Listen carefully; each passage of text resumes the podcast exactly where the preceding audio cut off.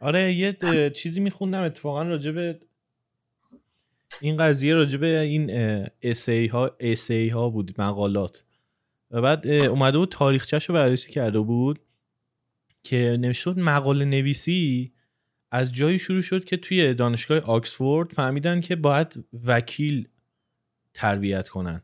چرا؟ چون توی دادگاه ها باید یه سری آدما می بودن که بیان بحث بتونن بحث کنن در مورد اینکه یه چیزی رو ثابت کنن.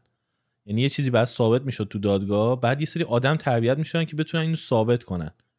و میگه جز اولین رشته هایی که توش مقاله نویسی تر, تر تدریس شد حقوق بوده.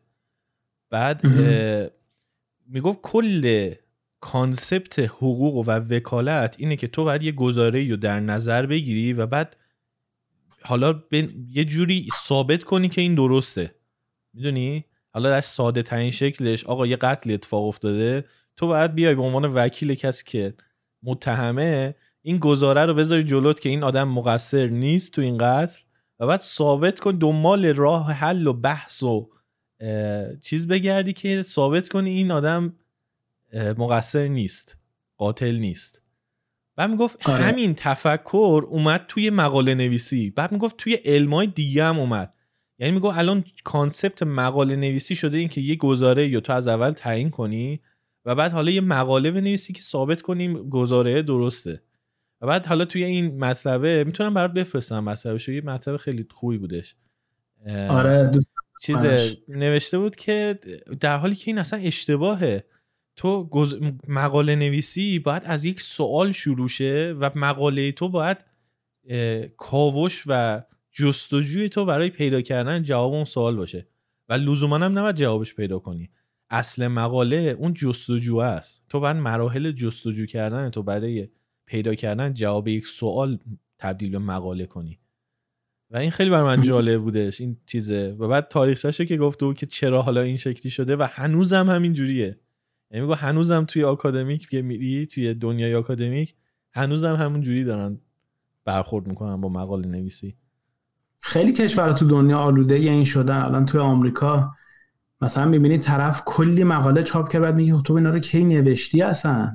کی کردی بنویسی؟ مگه میشه تو یه کاری انجام بدی توی زمینه ای که انرژی خیلی زیادی می‌خواد time خیلی زیادی می‌خواد و بعد بتونی انقدر مقاله چاپ کنی؟ این تب مقاله نوشتن تب این که رنکینگ خودشون رو ببرن بالاتر و اینا ضرر خیلی زیادی می‌زنه به کلا علم. به خاطر اینکه ببین مثلا من میام یه مسیری رو میرم حالا کلاسیک ترین مثالش مثال ادیسونه. ادیسون کلی مسیر رو رفت که برق و حالا برق که قبلا اختراع شده بوده.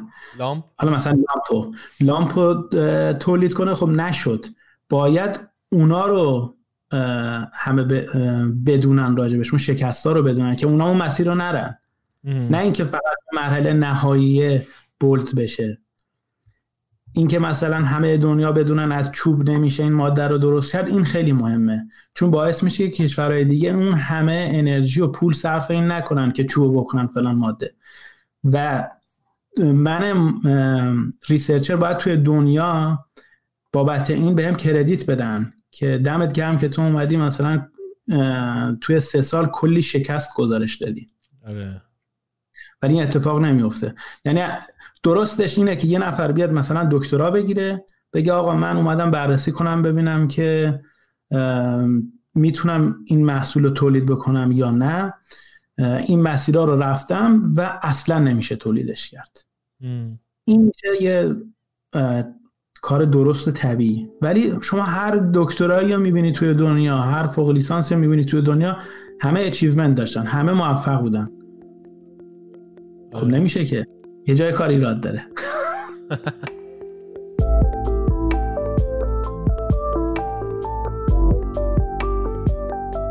سلام من تاها هم این تک صدایی که شما شنیدین یه بخش کوتاه از یه گفتگوی خیلی خیلی طولانی تره که توی کانال اصلی رادیونیست می‌تونین بشنوین. لینک اپیزودهای اصلی رادیونیست توی اپلیکیشن های مختلف توی توضیحات اومده. اگر هم دوست که از رادیونیست حمایت کنین لینک حمایت توی شو نوتس یا توضیحات پادکست هست. همینطور روی وبسایتمون رادیونیست